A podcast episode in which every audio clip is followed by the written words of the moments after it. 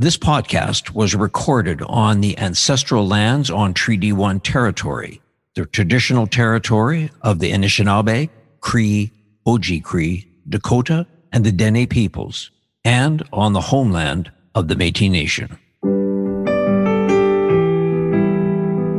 This is Humans on Rights, a podcast advocating for the education of human rights. Here's your host, Stuart Murray. World Autism Awareness Day was created by the United Nations in 2007. It falls on April 2nd every year. When I was thinking about World Autism Awareness Day, one person came to mind. My guest today, Karen Lazarick. Karen's experience as a parent of a child with autism has not only shaped her, but the community as well. I'll give you three quick examples. Number one, she was honored by the DASH Foundation for her work. DASH is short for Direct Action and Support of Community Homes. She was given the Lieutenant Governor of Manitoba's award for making a difference in a community. And third, in 2020, Manitoba celebrated its 150th anniversary. And part of that was to recognize 150 amazing Manitobans who have shaped this province through their leadership in the community. Karen Lazarick was a recipient of all three of those, and I'm thrilled and delighted to welcome her today to Humans on Rights. Welcome, Karen Lazarick. Well, thank you. I'm delighted to be here. So, Karen, we're going to get into a lot of your background. We're going to talk about GROW, the importance of it. But let's just back it up a little bit and how did you meet? And I have to be clear, I know you and I know your husband, Mel. You're wonderful, wonderful, wonderful people. And Mel is an amazing guy. But I'd love to know how the two of you met.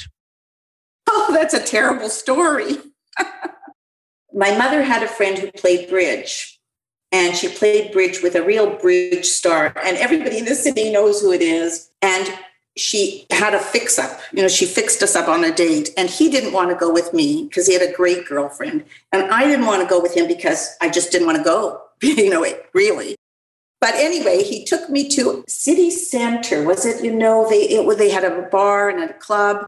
I think you couldn't go until you were 20. I forget what the rules were. It was the first time I could go into a, a place like that. So, in the middle of the week, because he wanted to get it over with, he took me there, and there was Mel Lazarick, a man about town bachelor, with his good friend, Danny Crindle. And he saw me and he called me out of the blue. And I was hesitant, but he invited me out two weeks in advance because he was away on business. And I said yes, and was kind of reluctant to go. But that first date, it was kismet. And that was the story.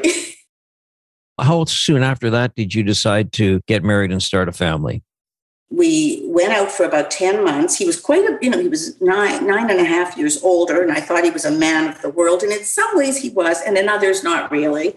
And then he disappeared for a couple of months. And in the meantime, I was at university and I, I, I was in performances, you know, at UMSU. And I, I had, I always had lots of things on the go. And then when he showed up again out of the blue, I wasn't too impressed. And within a week, he proposed. So it was a full it was a full year, but a bit of a tumultuous year because he struggled. He was the reluctant bridegroom. He had been a kind of in those days, if you were 30, 31 and not married, you were considered a confirmed bachelor. But I'm glad I said yes. And we started our family about uh, three years later. Three years later. You made a comment, Karen, about the fact that you were at university. And tell me a little bit about what were you studying at university? Well, really, I really needed to get to work. So I took the fast teacher training. You, you know, they needed teachers in Manitoba at that time. And I took it and I was placed in a school really quite prematurely because I, I wasn't very experienced. And it was a, a classroom that had gone through five teachers between September and December. Not a good omen.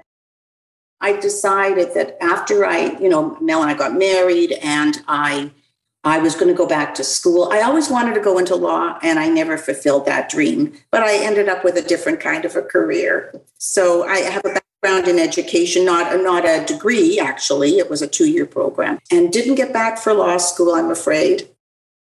I mean, you've done so many other things. And again, it's always interesting to kind of get a sense how, and we talked about this before we hit record on this podcast about the word pivot. You know, you're always sort of looking to see where you're at and then you're pivoting. I just want to pick up one thing and then we're going to get into conversations around autism and being a mother and what that looks like. But Karen, I think, did you say you were involved in UMSU? And does that mean, did you do some, any kind of performing while you were in university? Did you take part in that? one year they eh, well and I, that was the era it was a rock opera and it, max tapper was in charge and victor davies was there when i look back on it i kind of cringe but it was a moment in time and i did have one of the leads so and i did some time at rainbow stage too as a matter of fact, when Mel and I were dating, I was doing Funny Girl or Hello Dolly. I think it was Funny Girl. And he had some business people in from Taiwan and he took them to Rainbow Stage and they actually thought I was famous, which was really very funny. I think Mel rather got a kick out of it, but I was just in the chorus. That's that's the proud uh, at that point boyfriend, soon to be husband, right? And Jack Shapiro ran a fantastic program. Rainbow Stage was outstanding long before the roof and all of that, but the productions were great. Lillian Lewis, we had marvelous talent, both locally and, and Canadian, for sure. Yeah, and still do. You know, it's amazing what, what happens at Rainbow Stage. Were you, as a young child, were you always interested in singing and performing? Is that something that you were interested in? You know, my mother, I was an only child for almost nine years. So, as an only child, there's a lot of attention being paid to you. So, there was dance lessons, piano lessons, no singing, a bunch of us used to go to the Manitoba Theatre Center for classes with, I think it was Stuart Baker in those time, days, and Tim Henry was around. So these are, you know, he was a, a well known actor in Canada. And so I was interested in the arts for sure, but I didn't see myself as being a performer. But you participated, you had fun. At, yeah, always had fun with it and I had a lot of fun. And maybe it prepared me for being able to deliver a, a, speech, or, you know, I think it's important to be able to speak publicly. And I think that those experiences probably helped. So now you're married with a wonderful man, Mel Lazarick, and you've started to raise a family. You've got three children, I think. Three sons. And so, you know, at one point as you're going, you realize that your son Jordan maybe is a bit different than your other sons. And so tell us a little bit about, you know, your instinct as a mother when you're raising children. Everybody has a personality when they're young, and that's the beautiful thing of different children. What sort of stood out from your perspective, Karen, about Jordan? You know, it wasn't a big mystery, Stuart, because Adam was born and he was precocious and he, oh my God, he was talking and walking and reading or memorizing stories. And he was like a year and a half old. He was a big kid and he took off. And two years later, Sam was born. And oh my gosh, that was the baby of, you know, that every mother wants to just absorb. He was just delightful. And five years later, when I thought I was going to have a daughter, Jordan arrived, but the, I wasn't feeling great during the pregnancy. And I tell this story, and I hope it doesn't come off as if I'm sort of this very strange person, but maybe it will. But I had a dream. I had a dream, a funny, a funny dream, a, a disturbing dream of a surprise. And I woke up and I was disturbed about like disturbed and i phoned my doctor and i went to see her and i said i had this dream is everything okay and she said are you what are you talking about? You have textbook perfect children. I have pictures of them on my wall. I said, I don't know. I'm worried about this pregnancy. And when he was born, the other two boys were born in June. Jordan was born in April. Right away, you could see there was something different. He was a hypotonic. It really took the pediatrician a while to say something to me, but I said it to him. I said, Do you want to tell me what you're looking at here? And he wasn't really sure. So I started right away, you know, looking for help, both locally and then we actually went to the Boston Developmental Clinic Center. And Karen, just at what age is, is Jordan now? How old is Jordan? Oh, he, it was from the get go. Within six, eight months, I was starting to really worry because his he wasn't developing properly and he wasn't making great eye contact. But I was, you know, in his face day and night, not knowing what to do really, and not even knowing what I was looking at, but just intuitively trying to, you know, engage him. He did have a mother that was in his face from day one. Poor thing. Poor guy. But as it turned out, it wasn't such a bad thing. And so you discovered something in Boston? They didn't know. And in fact, Mel and I went there with Jordan, and he was a two maybe. And they said, We're not sure, but go home and try whatever you can think of. And if it doesn't work, try something else. Now, that was really pretty much what they told me. So I came away thinking that the whole future of this child, my child, was resting on my shoulders.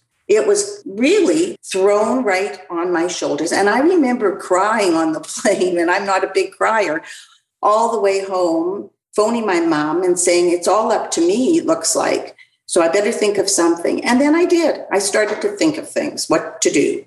So we managed to get into the occupational therapy program at the health sciences. They were running something there a few times a week. And I was looking for therapists on, on top of therapists. And what happened was at about three and a half, Adam, who was quite the uh, mischievous child, uh, shot a cap gun off near the baby's head, and I didn't see a natural reaction.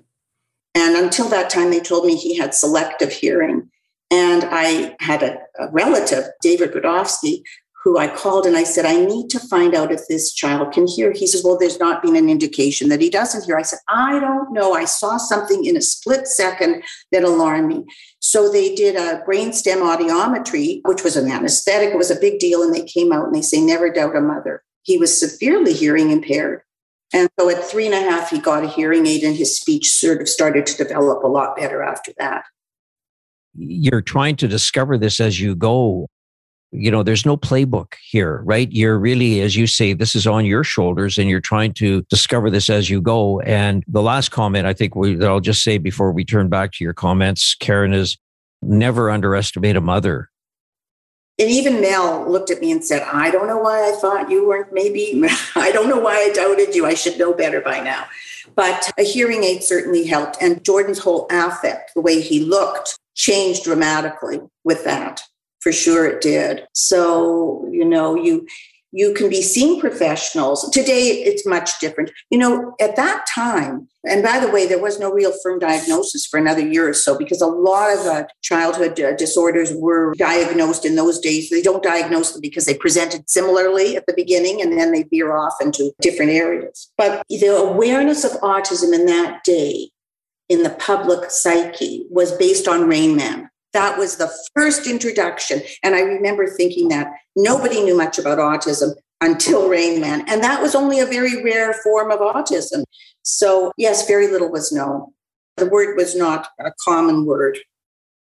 Yeah, and it, it's interesting, Karen, because I was going to ask you about that issue of you know Rain Man, which is you know very very well known movie between Dustin Hoffman playing a character who is a savant and Tom Cruise, his brother. And I think that it was interesting because the term spectrum has another sort of word that has been associated with autism and the notion that you become a savant.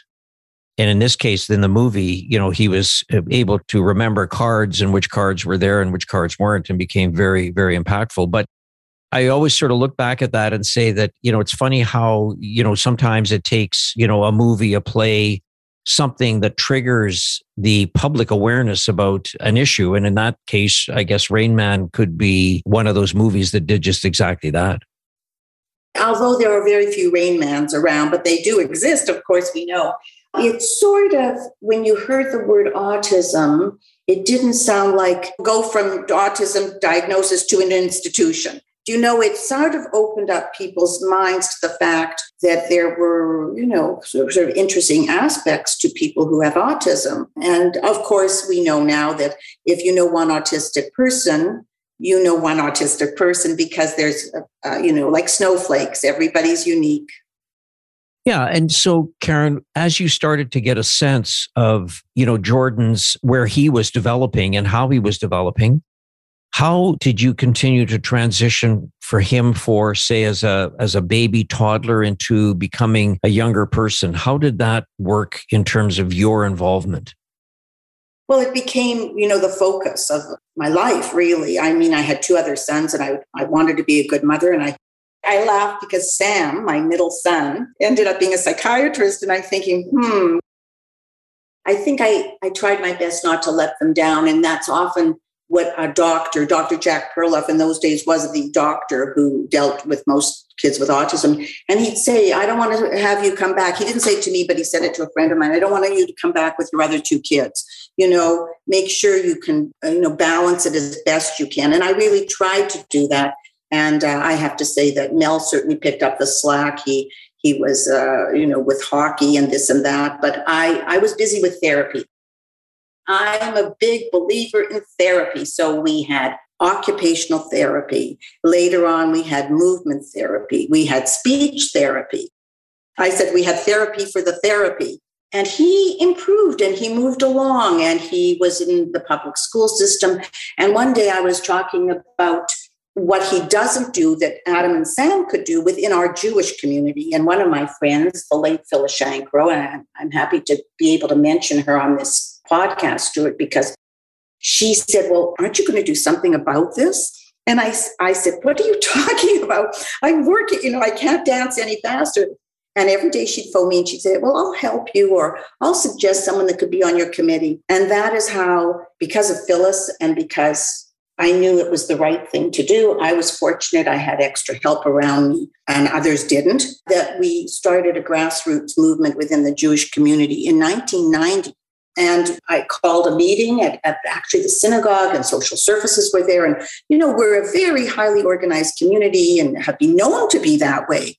But this was an area we had fall, we were not keeping up.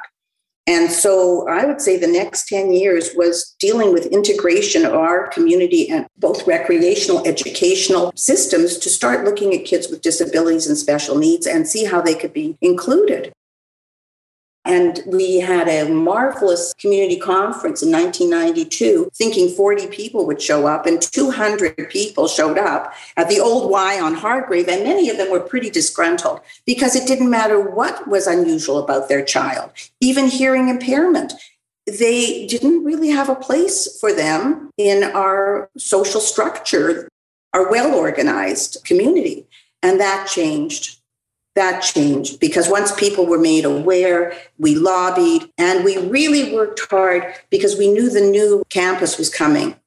And so we were a subcommittee of a subcommittee of planning, and we drove everybody crazy. We had a great committee.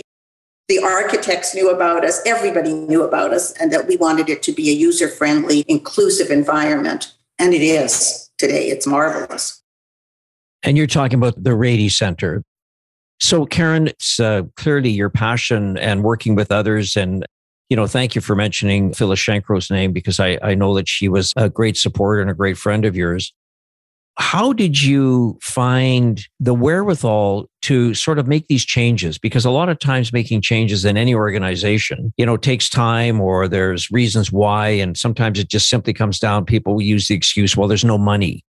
And so there's always reasons not to do something you fought that. Tell me about that journey. You know, I would say my biggest gift at that time was naivete. I had no clue what it was to break into a bureaucracy and say that you're just going to take these kids and you're going to manage. And so we really did have a struggle. And uh, I won't go into all the details, but let me tell you for every struggle, there were people that were very much on our side. And the committee that we had formed was so strong and such strong advocates from Jack Perloff, who was marvelous, Barb Ivan. Barb wasn't, maybe in those days, Barb wasn't with us, but it was a very strong group of people that knew how to lobby. Udi Hendeloff was involved in those days. Maxine Zimmerman, a major educator. Joni Sheps, a parent and very, very talented person. Janet Thompson also came from the school uh, division working with kids with special needs. So it was a strong group. We lobbied and we got support we were very fortunate because people understood that they were that we were falling short we could do better. And the synagogues once we sort of brought it to their attention started to you know be more opening welcoming inclusive and encouraging life like a bar mitzvah that it can happen. It can happen in a myriad of ways. It was being done very unofficially a little bit. The camp BB camp. And the school, of course, at that time was really not taking kids with special needs. And they did say it was a money issue, that for some exorbitant amount of money, they could look at it. But once the head of that school left, fortunately, to Chicago, it changed. It just changed. The right people came into play. The new head of the school was Jack Solomon. He'd come from the public school sector. He understood this. They didn't even have teaching assistants. You know, we were involved in them hiring one of their first uh, TAs.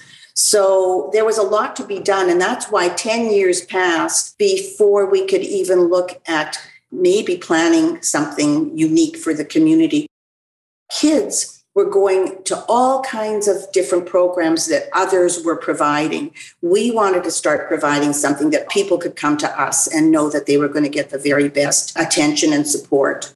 And the Jewish Community Center seemed a good place to begin. And so it was. And what happened was Jordan went away to a program in New Haven, Connecticut. And that was a, getting him ready for that program is what, where I understood that life skills and readiness were really important for this cohort of individuals. And so we started to work on Grow in Gimli, which was a summer life skill program. And in those days, I already was involved with doctors. She's now Dr. Pam Wenner.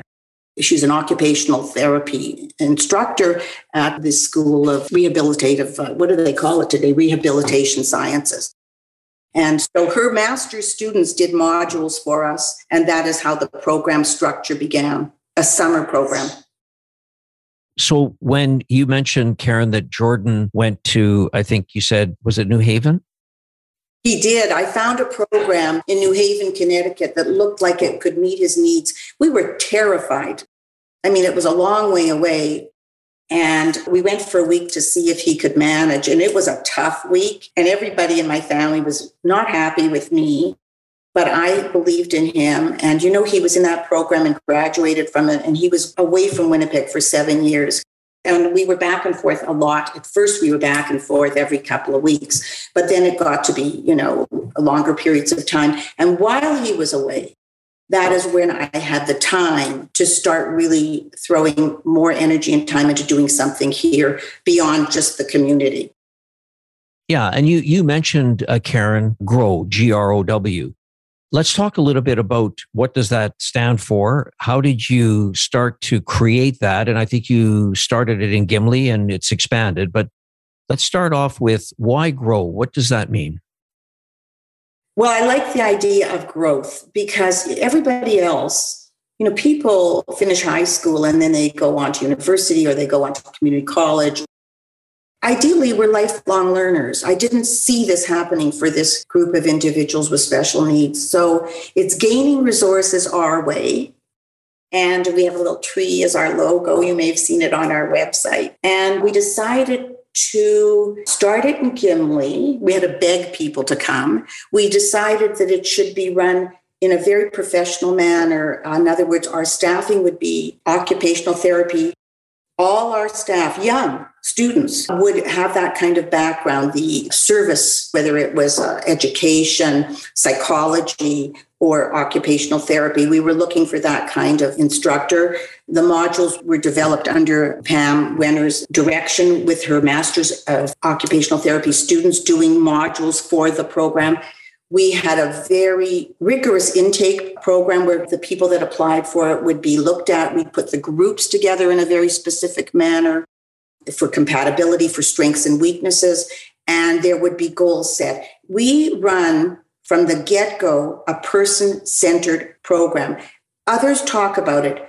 It's almost impossible to do, but we were small enough and we had enough volunteer strength that we could do it. And we do it to this day. And it is one of the pillars of the program, person centered program, which means we look at the individual, we set the goals specifically for them, and we measure. We do evaluations too, which is unusual.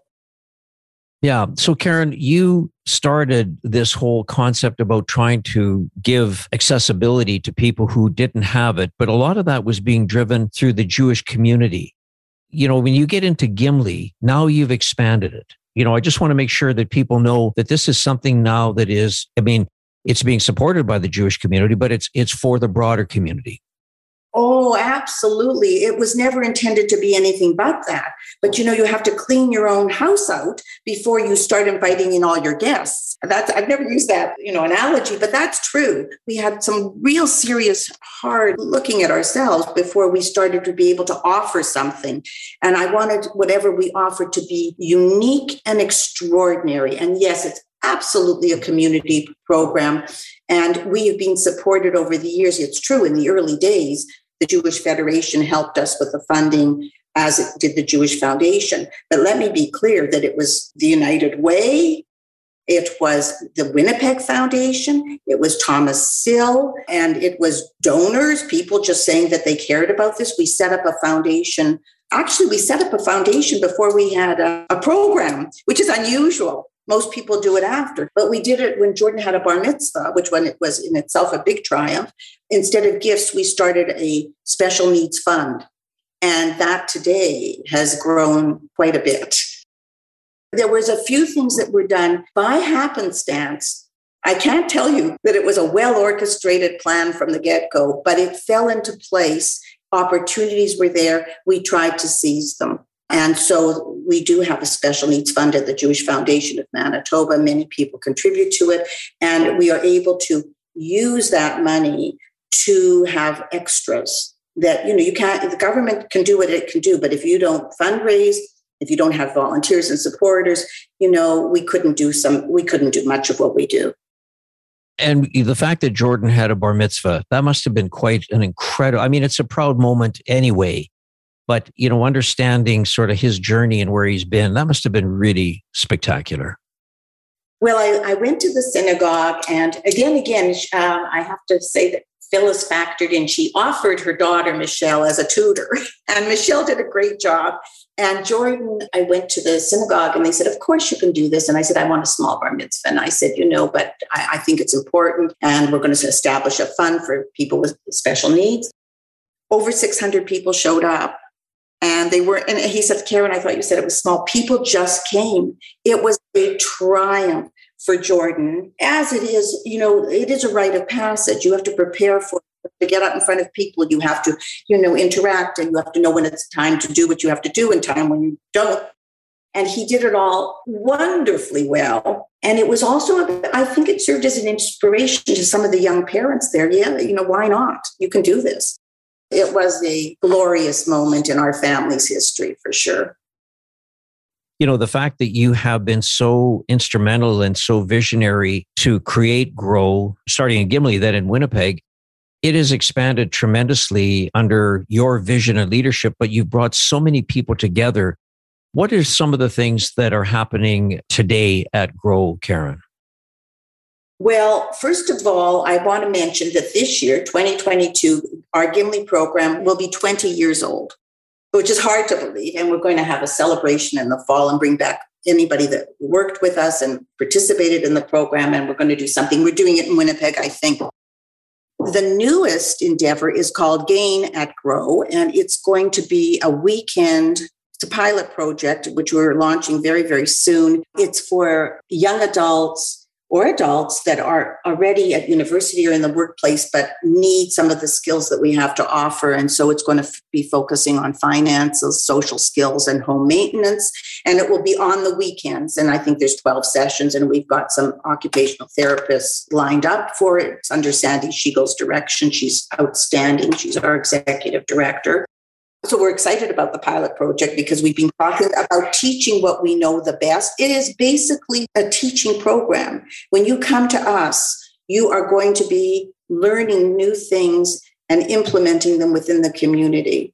And so the other thing we're doing is having a fundraiser for the first time in three years. And we do a Goals for Grow one day hockey tournament at the Iceplex, which is so much fun and a big success. And what we garner from that is an ability to plug, you know, help with our budgeting for the next two years. We, we used to only fundraise every two years, but because of COVID, we're a little bit behind. Having said that, because of government funding, and again volunteerism and sandy's you know expertise we we've come through this. In fact when everything was closed down and i have to say that these day programs and ours is different from others because it's a teaching program and we have a now a vocational arm we have a an outreach. We actually run a social program every second saturday with up to 28 to 30 people involved.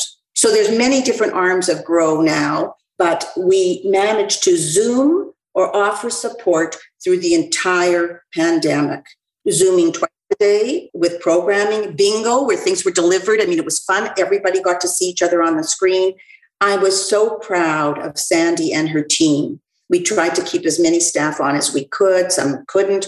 And there was CERB, of course, you know, and those with young children, it was pretty difficult. But for the most part, we did our best. And I have to say something about Grow in general that I think is really worth mentioning. There is a culture there because of the person centered approach that even when somebody's with us and they've moved on, they come back as volunteers. We have a one young man who's in the school system now. He comes back and runs book club. We have somebody that worked for us for a short period of time who has a big job in the community. I'm not going to mention who she is. And she's on our governance committee and is helping us with our fundraiser. We have the whole community at large is really supportive of us. We could not deliver the kind of programming and the person centeredness of it with the kind of attention and time it requires without people all around us helping. And the personal goals of each individual participant is always paramount in our minds when we work with them. And because of the size and because of the training and because of who we who we have working for us, we have experiential learning. In other words, somebody learns as it's happening in real time. That's hard to do. And so we've been very fortunate. There's been so many who have been part of the success of this program. And my goal, of course, is to continue to expand and grow our services. Because when families come in, we always considered ourselves a transitional program between us to moving them into their own apartments or wherever they were going to live more independently to helping with vocation there's many others that are doing a great job with vocation we were we were kind of forced into it because people don't really want to transition so we don't call ourselves transitional anymore and so, Karen, one of the things you mentioned is that you're person centered. How do you make that decision? How do, how do you decide when you're that person centered? That how do you do that when you look at the criteria that you're going to work with that individual on? You know, first of all, it was long before this term was being, you know, used. It was part of the way that the School of Occupational Therapy looked at individuals what you need to succeed and function best. And we just decided this is how we wanted to operate this entire program. But it's not easy. So our staff is trained. They know if, if they're occupational therapists, they're very comfortable with this philosophy. Goals are set by each family. They're set for Gimli and they're set for Winnipeg. Where are you? Where do you want to be? What's important to you? And those goals are the participants' goal, number one. Their families have input, of course, and we really try and move them on their pathway. One young lady wanted to work in a daycare. She's now working in a daycare and she's still, you know, still with Grow. She's been very busy lately because there's been so many people off with COVID. She's been called on all the time. Sometimes you want to uh, achieve an academic goal, we'll help you with that too.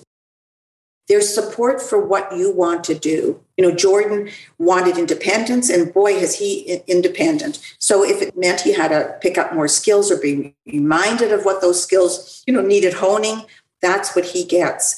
And you know, what's really beautiful is there's such a fabulous sense of community. Everybody wants to belong to a community. We want grow participants to belong to the community in general, but there's also a community within the community. There's friends this is very important, and they're fantastic people, both our participants, their families, and of course, I can't say enough about our staff, and then our board of directors, who in some cases are parents, but they're parents with a degree in psychology or business. We've had wonderful people on our boards and wonderful volunteers, and it's a working board. People do take on jobs So they, you've done an amazing amount, Karen, around autism. I mean, you're a, a mother of a child with autism.